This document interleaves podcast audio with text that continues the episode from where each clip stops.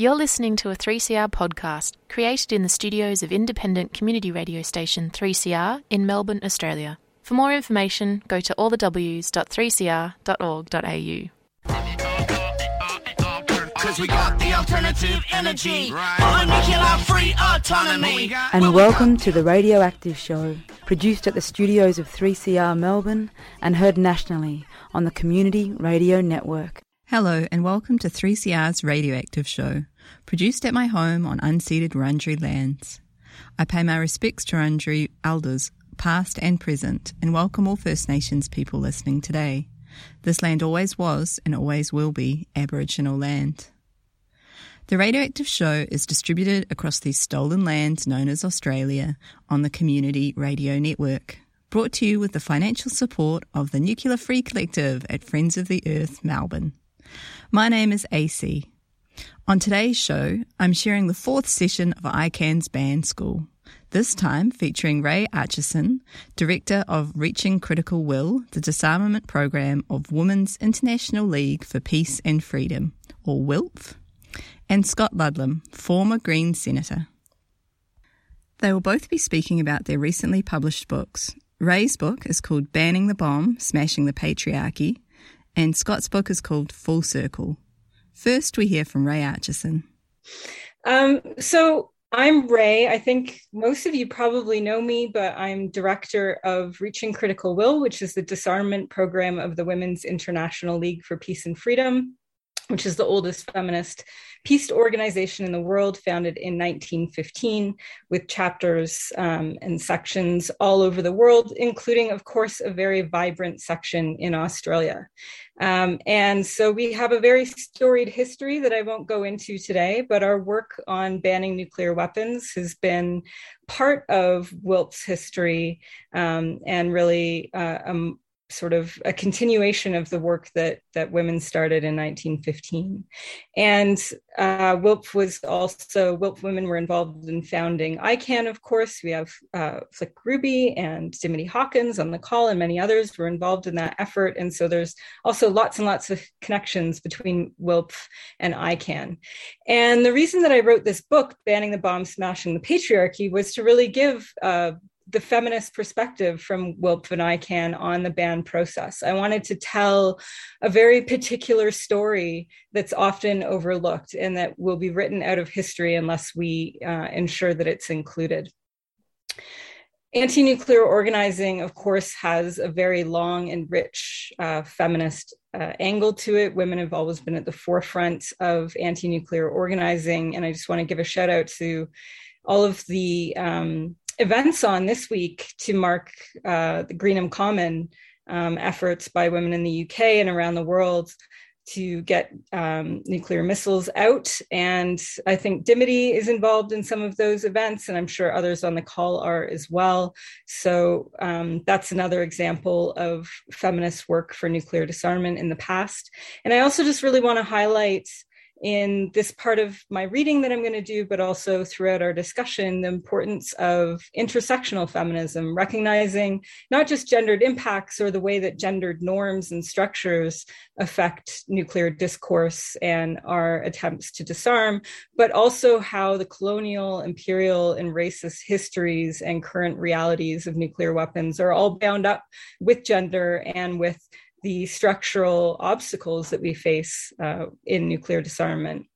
And this analysis was really at the foreground of our advocacy for a ban, both by activists, of course, with ICAN, but also by a lot of the states that were involved um, who really saw this as a moment for them to stand up to the colonial powers and to those who wield massive violence in order to get their way in international relations. So this was reflected in the negotiations of the treaty, um, in the participation of who was in the room from ICAN's side, but also from the state side, and the importance then in learning from other social justice movements, making making sure that we're always foregrounding lived reality and challenging long held narratives about why the world is the way it is because we know that we're told all the time we can't change anything this is just how it is and how untrue that is and the ban process really shows us a good example. So i'm going to do a brief reading from an early chapter in the book um, and since the book uh, involves the word patriarchy, I'm going to unpack that just a little bit before I go into the reading. Um, when I'm talking about patriarchy and when feminists talk about patriarchy, we're not necessarily specifically talking about men and enforcing a dichotomy between men and women, but what we're talking about is constructions of masculinity, of what it is that we're taught, all of us, uh, what it means to be a real man, how these ideals are imposed upon all of us, and how this binary between men and women, which is entirely constructed, enforces this idea of strong men who communicate through violence and passive women in need of protection. And there's no other real options for any of us to exist in this world unless we fall into one of those two categories. So I just wanted to put that out before I start the reading. As much feminist scholarship explains, social constructions of gender ascribe contrasting characteristics to masculinity and femininity that are seen as mutually exclusive and in which the masculine attribution is valued more highly than the feminine. And Flick Ruby, again, who I mentioned earlier, is on the call. Um, these are footnotes to some of her work. So if you read the book, you can get all the sources. Descriptors like strong and rational, serious and truthful tend to be associated with masculinity, while descriptors like weak and irrational and emotional and imaginary tend to be associated with femininity.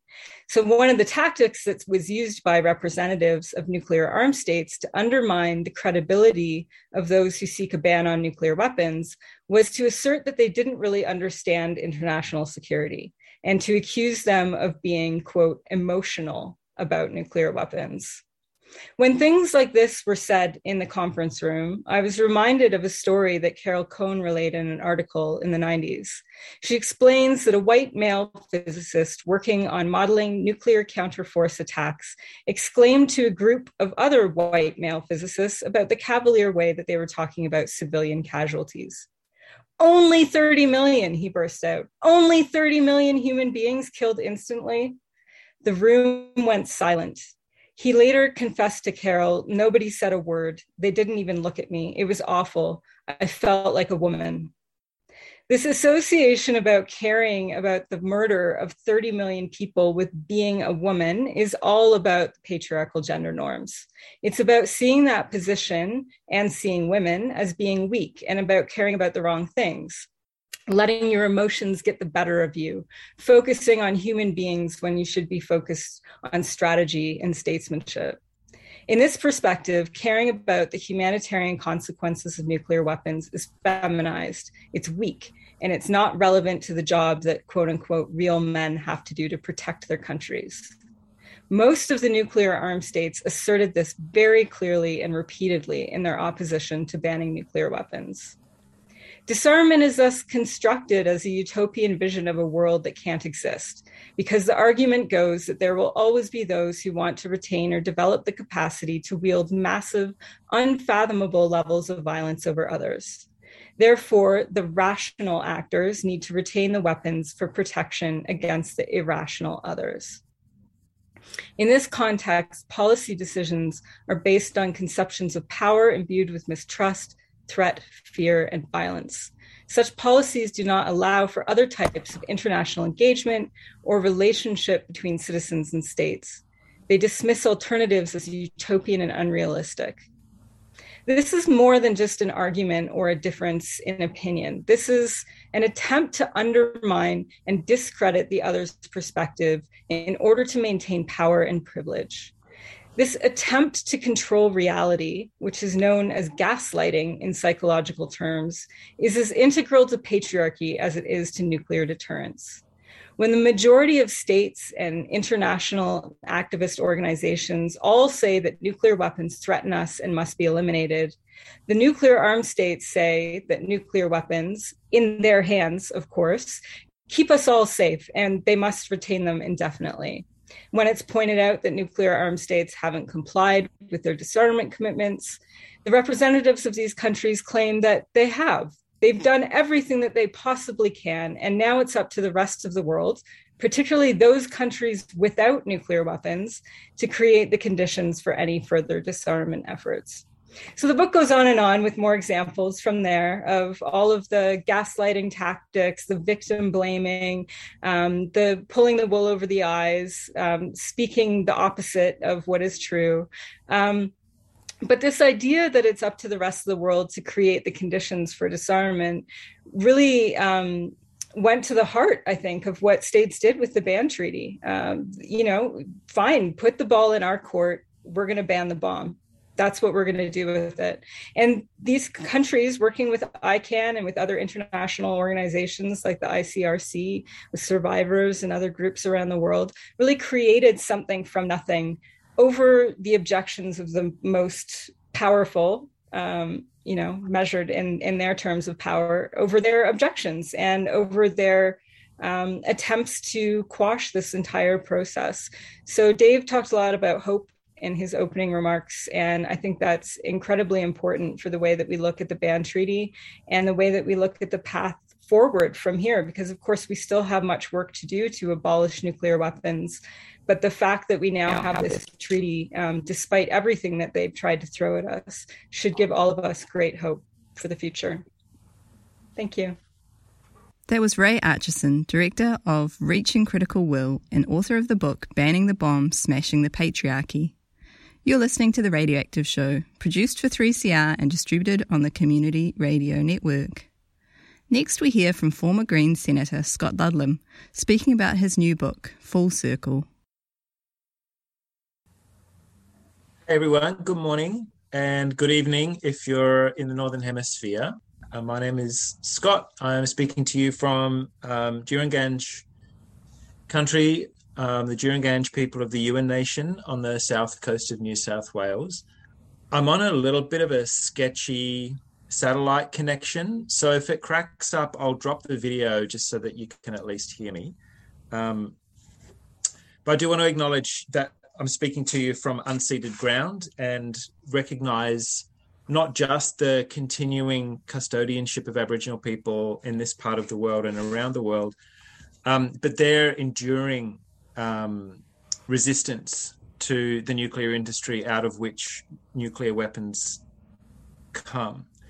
Um, and the reading that I'm going to do from the book recognizes um, the the very profound and real implications of that resistance that have kept the rest of this society safe from this technology, even if we don't all know it. Um, this is a thing that I made with an enormous amount of help called Full Circle. It came out in May. Um, and it's in part a, a, a, record of how social movements succeed or fail. So, my background um, is not as a writer. Um, I spent um, nine years in the Australian Parliament. Before that, I was working on anti nuclear campaigns more or less full time.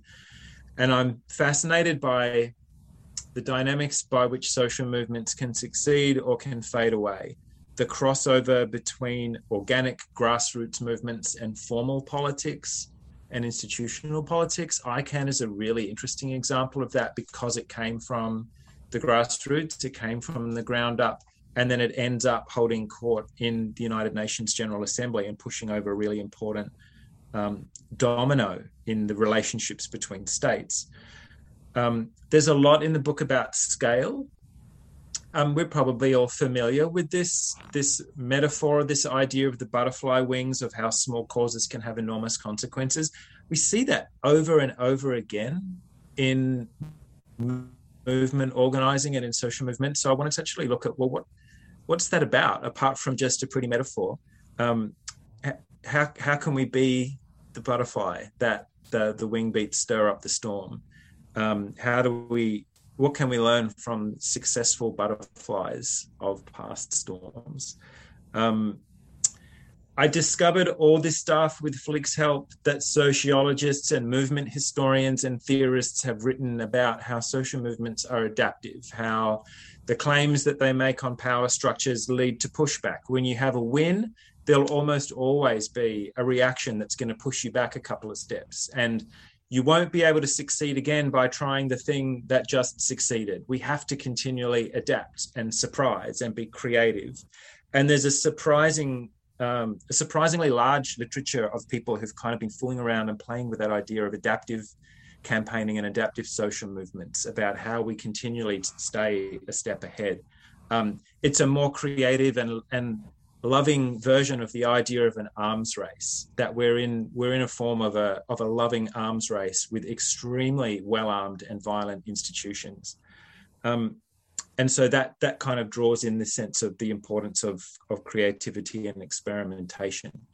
So to get there there's a lot of systems theory where again i think there's some really valuable um, disciplines and understandings of how um, dynamic systems in contention work movement history sociology lots of case studies and one of them is a case study um, close to home of an organization that's today called ANFA, the Australian Nuclear Free Alliance, which is one of the best examples I know of of a collaboration of red, black, and green that's gone on now. It had its 20th anniversary in 2017. Um, that has been powerfully successful in bringing this the stories, the organizing culture, the, and and community structure of the oldest living societies on the planet and kind of hybridizing those in a really interesting way with greeny environmentalism um, and more and and more kind of city-based NGOs in a really productive and powerful partnership. So I'm going to read a couple of little snippets from an essay called Campfire um, that is relaying a little bit of the work of ANFA and all the things that it's taught me. Um, is the signal okay, or am I glitching and being annoying? Thumbs up. Okay, okay, that's good. All right, so this is an essay a little over halfway through called Campfire. I'm still not used to reading. It still feels weird to be reading out of a book, but okay, here we go. A crackling campfire in an old steel drum, conversation and laughter that will ebb and flow while the stars turn far above. The old people in camp chairs with mugs of tea holding not just the memory of the 20 years we're celebrating tonight, but the whole history of this thing right back to the beginning. Tobacco passed hand to hand with story and laughter and loss. A couple of empty chairs, imagining them occupied by the ones we miss from campfires past. This extended family is starting to lose track of how much harm and destruction it has seen off radioactive waste dumps, domestic and international, from the Barkly to the Flinders Ranges. Persistent and increasingly shrill gambits for new Fukushimas, uranium mines from Arkaroola to the Gulf country to the goldfields. The background radiation to this whole story is the time the colonizers bombed them off their lands with actual nuclear weapons. The Commonwealth government, with unlimited access to broadcast networks, lawyers, cops, multinational mining corporations with 11 digit market capitalization, footloose junior explorers awash with careless investors' cash. Again and again, the most powerful entities in the country have trespassed on these people's traditional lands, seeking to poison and dump, extract, and destroy. More often than the odds should favor, they end up retreating in humiliation. I would never, ever bet against these people. Dave Sweeney has spent 30 years working on these campaigns, 20 of them as the Australian Conservation Foundation's nuclear campaigns coordinator. I ask what he thinks the secret is. Quote, there's a bit of craft, there's a bit of leverage, there's a bit of pressure, and there's a bit of magic, he observes. And things always look impossible just before they become self evident. That was Scott Ludlam speaking about his new book, Full Circle. Next up, Dimity Hawkins, one of the hosts of this ban school session, asks about historical and nuclear amnesia. Um, I have a question for you both. Um, though, as a student of history myself, like I'm often surprised at the work that needs to go into um, the uncovering of histories.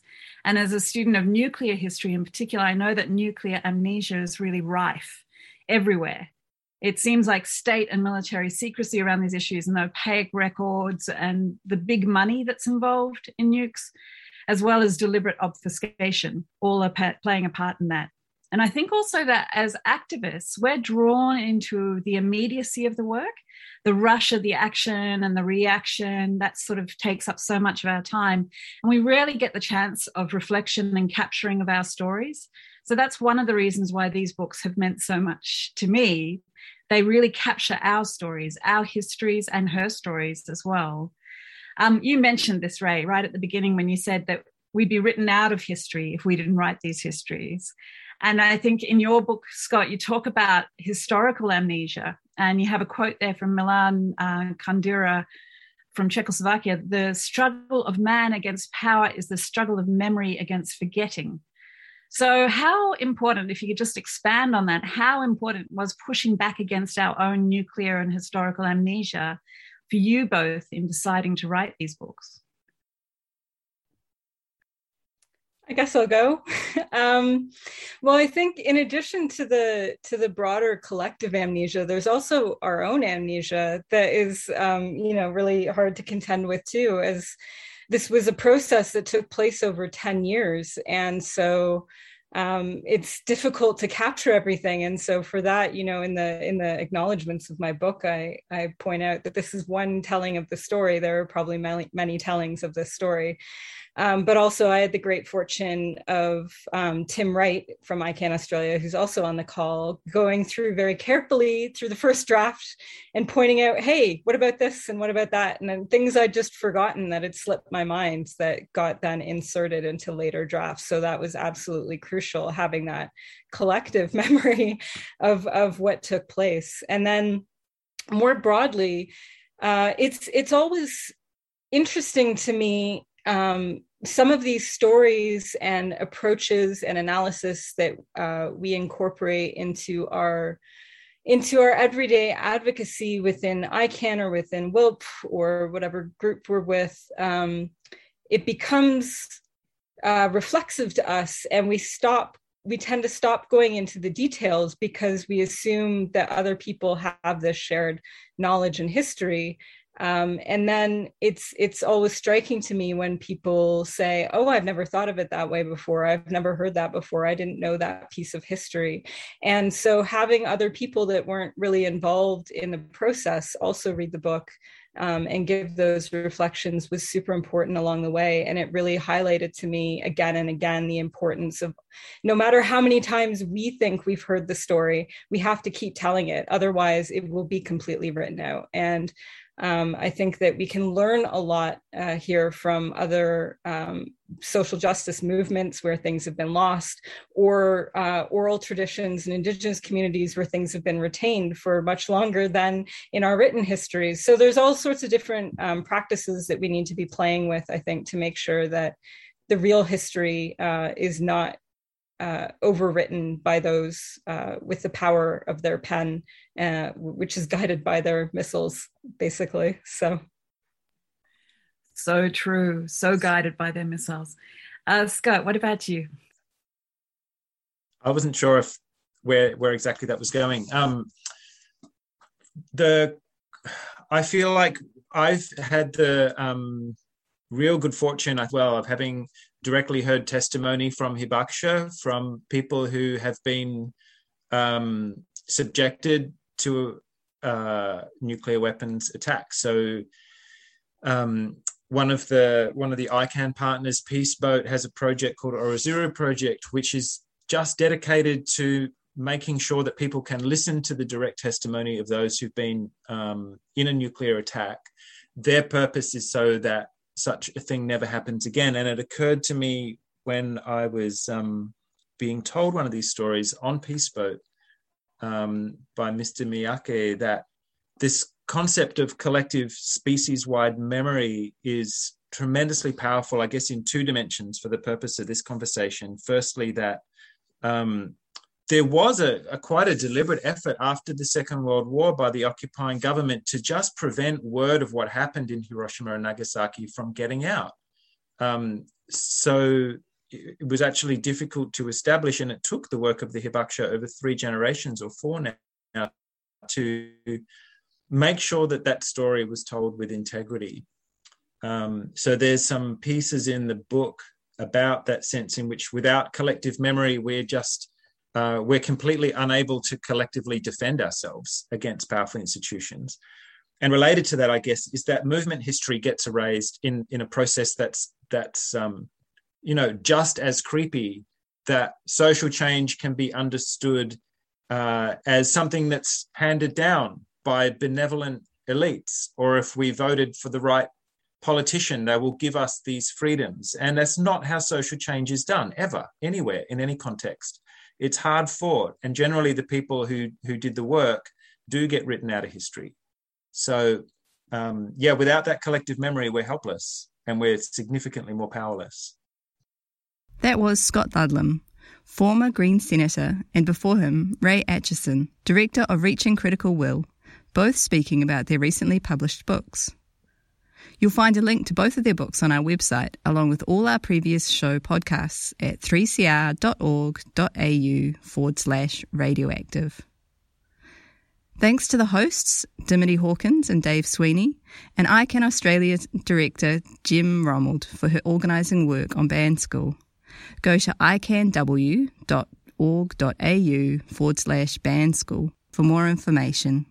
That's it for today. You've been listening to The Radioactive Show, produced for 3CR at my home in lockdown in Naarm, Melbourne, and broadcast across these stolen lands known as Australia through the Community Radio Network. If you want to get in touch with us, please call the 3CR office on 03 9419 8377 or email radioactiveshow.3cr at gmail.com. Thanks for listening, and here's to a nuclear free future.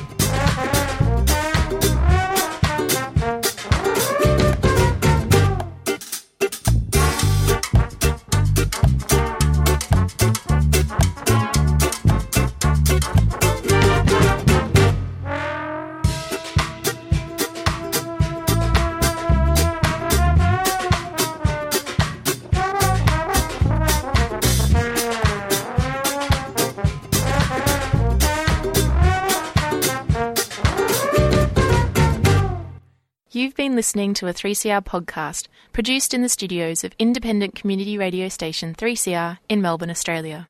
For more information, go to allthews.3cr.org.au.